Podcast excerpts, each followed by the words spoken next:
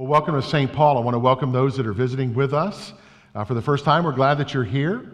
And those of you that are here every Sunday, thank you for uh, continuing to be a part of God's plan here uh, at this local church through our community. And for those that are live streaming, we're so glad that you're with us. Thank you for joining us. Uh, wherever you might be, as Pastor Pam said, uh, we're glad that you're here and we want you to tune in every week. Um, if you have some uh, thoughts for us or if there's ways that we can answer prayers for you, there's a way that you can communicate with us through this worship service. Go ahead and take advantage of that, or else also leave us a prayer request so that we can be of uh, value and need for you. Well, I want to share with you a story about the Hubble telescope. Uh, some of you, how many of you remember about what the Hubble telescope was? Uh, a project back in the 1990s uh, sent up on the Space Shuttle Discovery. And uh, the whole mission of the Hubble telescope was to, to have a, a look of the heavens and to have a better perspective to, to try and prove or disprove a lot of the string theories and things that a lot of the, the physicists of the world and the astrologers have been, and astronomers have been looking at, I should say, have been looking at to try to figure out where, where does the world about and, and uh, what's really out there and will it make a difference? And, and are there some unanswered questions that maybe getting a closer look and perspective we might be able to see? Well, as that went up on the Space Shuttle Discovery back in, in 1990, those were the hopes and dreams. Now, this, this mirror that they had was, was, a, was a huge part of what would be the success of the Hubble telescope. It was ground down to a, a, a, very particular finish. In fact, they said that the curve on the mirror did not deviate in one of 800 thousandths of an inch. So that if you're kind of into numbers, that, that's impressive and, and astronomical. Uh, and on the scale of the Earth, if the Earth was the lens, uh, the size of the lens, what they've said was that it would not deviate more than six inches if the, if the uh, mirror was the size of, of, the planet Earth. So as it went up in space, it was launched out uh, 353 miles above the Earth's atmosphere, looking down, looking also into space, trying to focus on what was actually going out there to answer those questions. Scientists were anticipative, they were excited, they were ready. They had spent over a billion and a half dollars on this project. They flipped the switch and it's like, guys, when your remote's not working on the big game day. You know, it, the service wasn't working. The lens or the, the mirror was out of focus, and, and there was a flaw in it that something had happened, and they couldn't see anything. And all their hopes and dreams were shattered because the focus was out. So they worked for about three years to remedy the problem. And then later on, um, and about uh, several years later, the, the Space Shuttle Endeavour went up and took some corrective means up there and actually got the Hubble telescope to be able to see. It wasn't about the size of the telescope, it wasn't about even the, the kind of lens that it had, but it was the fact that it was merely out of focus. And by bringing it in focus, they had clear vision and they were able to see. Well, that's a little bit about where we are today, uh, not only as a nation, but as a world and here as a church community. And we've been talking the last couple weeks in this series, Now What? And, and the whole premise of this series has been after going through a, a cantankerous presidential season and all the things involved in that with the politics, how are we as a nation, how are we as a, as a church, how are we as individuals going to refocus, so to speak, and, and get back on track and to be the kind of people that God wants us to be? So that first week, we, we talked about how really as a nation, we're called to repent. We're, we're called to be in better relationships with each other. We built that on the Second Chronicles 7.14 passage. Last week, my message was focused on words for our new president, but there were also words for us about that we're not in, that Jesus was not about building walls, but he's about building bridges and, and, and how we really need to have the heart for those that are in need and to draw close to them and to, to have an impact in those lives and to remember those that are often forgotten. And today, it's about focus.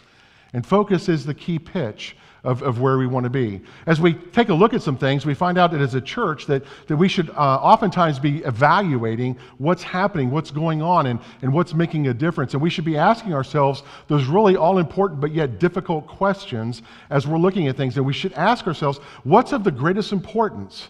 And, and, and, if what is of greatest importance, what's happening in our community, and how can we as a church be a part of, of engaging with our community and resolving some of the challenges that are out there? So, two of those powerful questions we should be asking is how are we, the people of the church, beginning, and, and beginning to change the relationship of the people who are outside of the church? Are we doing that? Are we being able to see the influential changes from God's church into our local community? And the second part is, is probably even more important. How are we getting a skeptical society outside of the church to start trusting the message of the people of inside the church? There's, been a lot of debates on that. And in fact, one of the, the most um, asked questions when we talk to people who aren't in churches today why aren't you there? What do you think their response is? The response in an overwhelming majority is because the people in the church don't act the way that they say they're supposed to act or how we're supposed to act. That we're sometimes hypocritical with how we're acting and the choices that we make and the things that we say. But the characteristics of a church that is striving to be externally focused, a church that's not really focused on themselves, but a church that's looking beyond the walls, has some key components, and I want to share those with you today as we talk about how we at St. Paul are in this process of refocusing. Uh, outwardly focused churches, they're, they're inwardly strong, but they're outwardly focused. So, so people are, are growing together in their faith. They're growing together through worship. They're growing together through their generosity, but they're outwardly focused in the things that they do. Um, externally focused churches and strong churches are, are mending their good works and their good deeds together. They see there's fruit from that. That, that not only are we called to become disciples of learning and, and drawing close to the qualities of Jesus, that we're, but that we're supposed to be living the life of Jesus in the world. And that how Jesus taught us to live is exactly how we're supposed to live. They find out that they value the impact of their influence in the community, that that impact is more influential than, than worrying about attendance and, and how things are going internally in the life of the church. Outwardly focused churches, they strive to be salt and light, um, spiciness into the community that's out there, and leaven to help things to rise in a healthy way and to have some influence.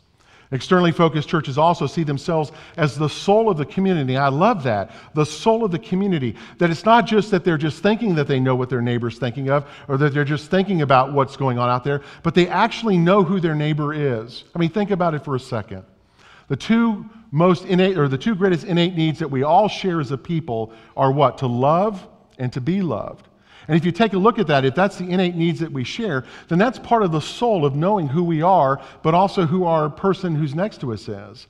If you live in a neighborhood, whether it's a apartment community or whether it's a, a single family home or, or group home, whatever the case is, ask yourself how well do you know the people that are on your street? How well do you know the people that are around you, your neighbors, and those things? And the odds are most likely that you may not have as very good a relationship with the people who live in and around you. You might know them as you walk down the street walking the dog. You might be able to recognize them as they're, as they're mowing their lawn or they're, they're doing something outside as you drive by, but do you really know them? So, to know the soul of the community has got to be a priority in the life of the church. We need to know who our neighbor is. And the last quality that we see that is at the heartbeat of an externally focused church is the community would miss them if for some reason they were no longer there. So these are the kinds of things that we see. How many of you remember show and tell in, in the third grade? Yeah. Who was your third grade teacher? Shout out the name. Do you remember? Okay, mine was Miss Tomlinson. I had a crush on her. She was single. She was pretty. I mean, what, what good looking young boy wouldn't, right? And, uh, but, but anyway, so I was always mad at her though, because when we had show and tell, she never called on me. I'm over it now, you can tell, but, but, um, but she never called on me. And, and I had this great dump truck that I wanted to do. But, but you know how the process of show and tell works is we, we do more telling than we do showing. We hold something up, but, but we kind of tell everybody this is what it is and how it's supposed to work and why it's important. And that's one of the trappings that we see in churches today is we do an awful lot of telling people how they're supposed to think, telling people how they're supposed to live, telling people how they're supposed to worship, telling people how they're supposed to be church, but we don't do a good job in showing them them. And that's some of the disconnect of what we see in the life of churches today. So, so we are called to be better showers than tellers of the faith that we confess. So, so rather or not, we have to earn the right then to be heard. Because it's not just that somebody should believe us because we represent the church, but we have to earn the right to be heard. There's a saying that's out there that says that people don't care about how much you know, until they know how much you care.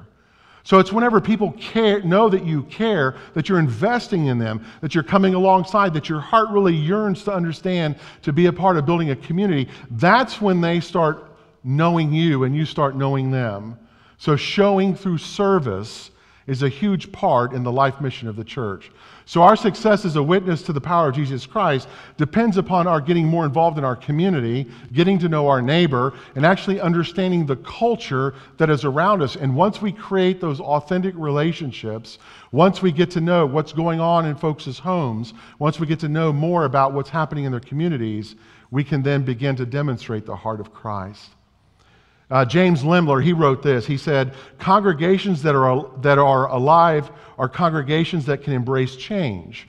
So, what he's saying is that the congregations that are alive, congregations that are growing, congregations that are making an impact in their community, they understand one thing, and that is that the world around them changes every day. You know, we are not a Groundhog Day people, if you ever saw that movie. We don't wake up every day going like, oh, it's just a repeat of yesterday. Because if we live in an environment where we don't accept change or where we embrace change or that we see change, then we become stuck. And we become lost in a sense that we are no longer alive. So Limler says that congregations that are alive are congregations that embrace change, and they help people in the midst of those changes in the changes of their lives, and they offer experiences of transformation.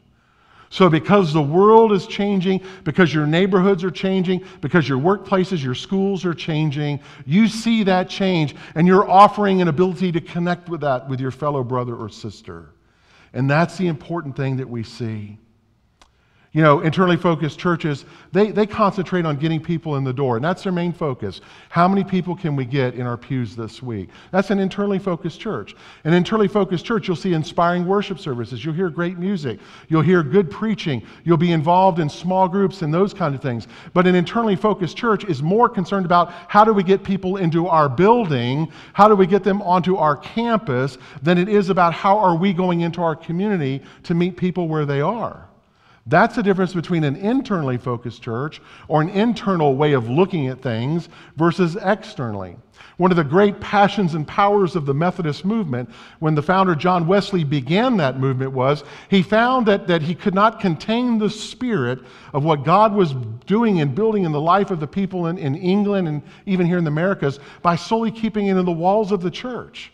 Wesley found himself going into the community in great, at great lengths into places of open air, preaching, and tens of thousands of people would gather to hear because Wesley was going where the people were, understanding the community and where they are. In many churches today, people are, are starting to understand and, and to accept what it means to, to come together in the value of worship. And worship no longer today is, is just the preaching and teaching ministry. Worship is the context of from the moment I leave my car in the parking lot to the moment that I go back into my car at the end of that experience. Do I feel like I've met God somewhere along that way?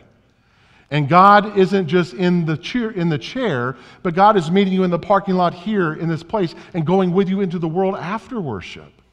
And that is such a, a, a, thing for us to realize. So, so music is playing a huge part today. You know, when we sang uh, these hymn, this hymn this morning, How Great Thou Art, we sang that at our early service as well. And I just love to see how people respond when we sing together. And when, not only when we're just singing the words and making sure we're at the right pitch, but we feel what we sing. So, worship is part of that impact that transforms and translates who we are as we move into that direction. In the years of the Babylonian exile, Isaiah, the great prophet, he was discovering that the people of God weren't really tying into or tuning into what the purpose of worship was anymore. They were discouraged. They were disbanded, so to speak. They were nomads. They were wandering. And when they came together at a time of worship, they weren't really giving God their very best of opening their heart, of, of, of praying and being mobile to what the Spirit would say. And Isaiah wrote these words in chapter 1. He said, Stop bringing meaningless offerings. Your incense is detestable to me. I cannot bear your evil assemblies. They've become a burden to me. I'm, I'm weary of bearing them. And when you spread out your hands in prayer, I'll hide my eyes from you. Even if you offer many prayers, I'm not going to listen. Stop doing wrong, the Lord said. Learn to do what's right. Seek justice. Encourage the oppressed. Defend the cause of the fatherless. Plead the case of the widow. So, throughout this entire prophetic book, Isaiah is reminding the people that, that coming together in a spirit of worship is, is more than just, just coming together, but it is expecting God to be there. And our goal of worship every Sunday here at St. Paul is that it, whatever you do during the week, on Sundays or whatever, when you are engaged in a place and a time of worship, our hope is that you will feel like you have touched the regal robe of Christ, that you have felt his presence as he is with you at this very moment. So, our mission at St. Paul is to engage our community. It's to engage our community not only with the proclamation of God's word, but also in a sense of, of demonstrating our love of our community through the good works that are inspired to us because Christ lives in us. And as we engage in that, we know that our mission into our community will help make the community a better place in which to live. So, in the next couple of weeks, we're going to leave this series and we're going to move into a new series. And the new series focus is going to be on, on neighboring. And we're going to talk about what it means to actually be a neighbor to somebody, what it means to get out of the box, what it means to not cocoon when you go home and just stay in your four walls, what it actually means to get outside and to make friends and, and to have a, a transformative process with the life of someone else. You see, it's whenever we better understand our community and we get to know our neighbors that we understand that we are a part of leading people to seeing hope. And hope is the message of the proclamation of the gospel, is it not? And issuing that hope, we begin to help being part of finding solutions. And we term that as being salty servants. What is a salty servant? It means that when you put salt on something, what are you doing? You're enhancing the flavor of it. And whenever Jesus talks about this on the Sermon on the Mount or the Sermon on the Plain, whichever gospel you might be reading of that, he's talking that we are to add flavor to our communities. We're to add flavor and, and to be transformative in the life of someone else. We're to be a part of that that transfer or that, uh, that process of helping them to become something new. So, what this means is, as we're moving forward, uh, focusing on some, some key goals for the coming years, it means that we're going to look beyond just counting attendance on Sunday mornings and, and in our source groups and, and in our Sunday classes. It means that we're no longer just going to focus on numbers and noses and use that as a measurement of how healthy a church is. But what we want to do is we want to engage to find out how are we changing and, and making a difference in lives of people who are out there. And is that making a difference? So we'll be asking really powerful questions such as who whose lives are different because of this church? Here's another one. What tangible ways are we seeing God's work being done in our community versus inside the walls of the church? Here's a third one. How are people becoming more trusting in our message of hope because our actions actually display what we believe? So we're not just telling people, but we're showing them what it means to be a disciple and live that life. Of course, we have to ask the question who's going to be the recipient of all that energy? Who is the person that's going to get that? And Jesus says this, and he, and he begins these words in, in the, the book of Acts where he says these words that the power of the Holy Spirit is in you. He didn't just say that he was going to hold on to that. He didn't say it was just reserved to the 12 and the 72 of the, of the apostles and disciples. He said, The Holy Spirit is in you, the people of the church, and you will be my witnesses in Jerusalem, Judea, Samaria, and to the ends of the earth, that I'm sending you, you, the people, out into the world to do those things. And the way that I interpret this sometimes gets me in a little bit trouble because people will say, Well, Pastor, does that mean you don't believe in international missions? That's not at all what I'm saying. I do believe in international missions, but I believe that the reason Jesus started with Jerusalem and then Judea, Samaria, and the ends of the earth is he's calling us to be neighborly to the people in our community first. Clearwater Largo is Jerusalem to us. And that's where we have to start. And once we are neighborly to uh, Largo and Clearwater, it's like a pebble dropping into the water. It begins to ripple. Then we go into the outlining parts of our community, our state, our nation, and into the world. And we begin to see this influx of the things of what God is doing. So, how are we going to bring this kind of witness to our community?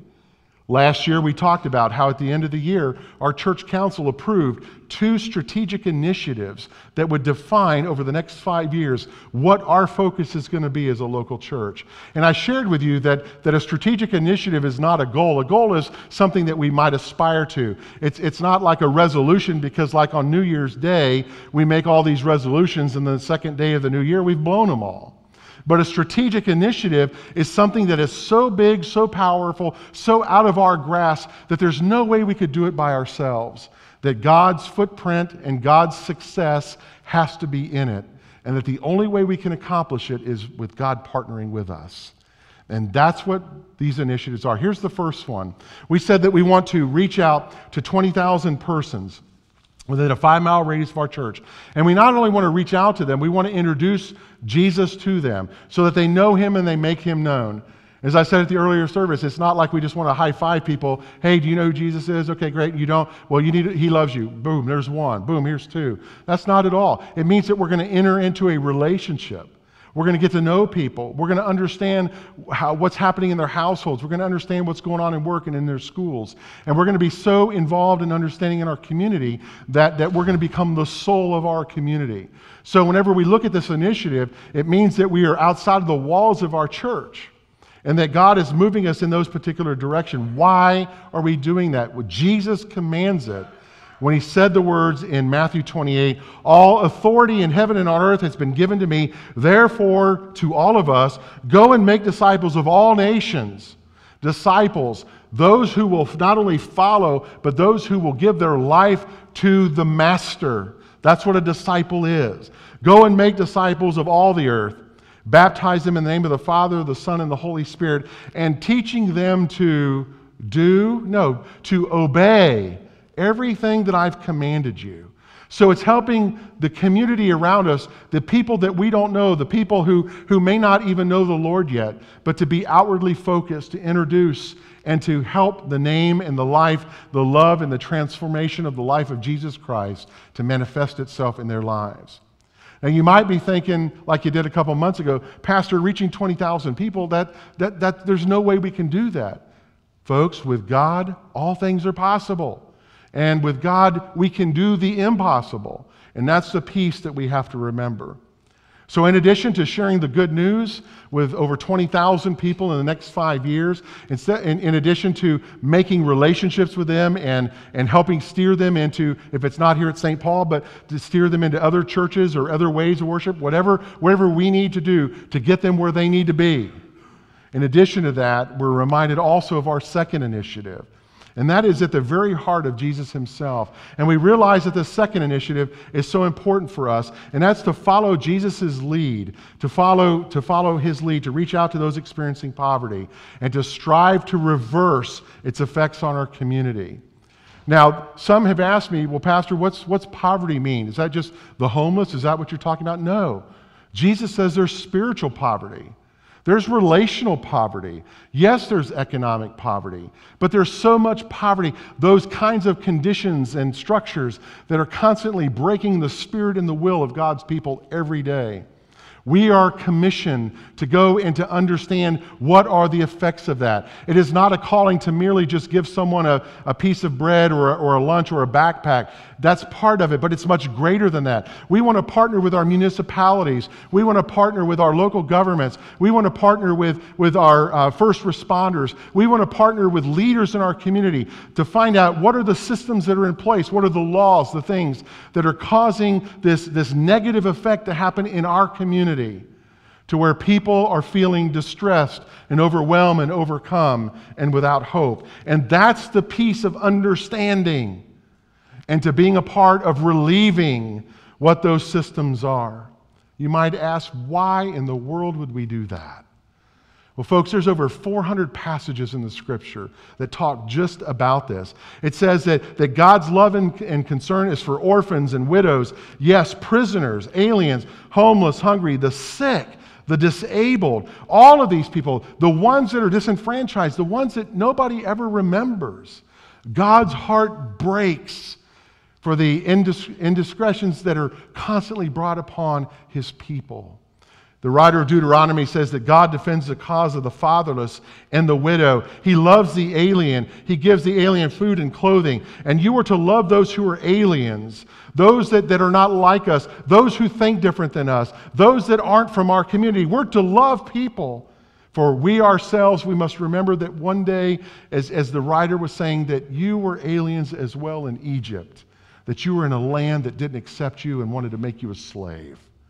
So, the questions that should keep us awake every night, the kinds of questions that should make us go like, man, I can't go to sleep because I'm constantly thinking about these kinds of things. Here they are. The first one is who are the people in our community needing an extra dose of mercy? Who are the people out there that a good word would help encourage their day? Who are the people that are out there who are feeling so forgotten or so lonely today that coming alongside of them that we can raise their spirit, we can put a smile on their face, and we can understand their plight. Here's the second question Are there any hurting, broken people who long to be noticed and cared for? There are people in our community who don't want to be noticed. There are people in our community who don't want to be cared for. But there are more people who do. And that's what we're called to do. We're called to care for those who, who are in need. The psalmist says this that God sets the lonely in families. So the question in that is are you and I willing to be the family to someone we don't know? Are you and I willing to be um, community to those that don't have community? Are we willing to stand in the gap and make a difference and be a bridge and not a wall that helps people in their life? And it's when the church comes together, it's when the church understands the systems that are dividing their neighborhoods and communities. It's when the church understands what's broken that we can have a voice. And I said this last week. We, the church, are called to be the voice of reason. We are called to be the voice of hope. We are called to be the voice of peace. We are called to be the voice bringing people back and restoring joy. And that is the mission of the life that we had. Jeremiah reminds us of this. He says, Also seek peace and prosperity of the city in which that I have carried you into exile. Pray to the Lord for it, because if it prospers, you too will prosper. And what this means is that we have to refrain from getting angry at people that are in need. We need to refrain from being put out because we're having to do something to help someone else and we can't just build upon our own kingdom. What it means is that when we are a part of bringing prosperity to our community, that we as a church, that God's vision and God's plan, that God's love will prosper and I don't mean that we'll prosper as in numbers. I mean that we'll prosper in that the heart of God will be given out freely and people will see the difference. Isaiah looked at the people and he said that things need to change in the life of God's church. And he said, and when the people who are called to be the church enact these kinds of changes, he writes these words out of chapter 40 You who bring good tidings to Zion, go up on a high mountain. You who bring good tidings to Jerusalem, lift up your voice with a shout. Lift it up. Don't be afraid. Say to the towns of Judah, Here is your God.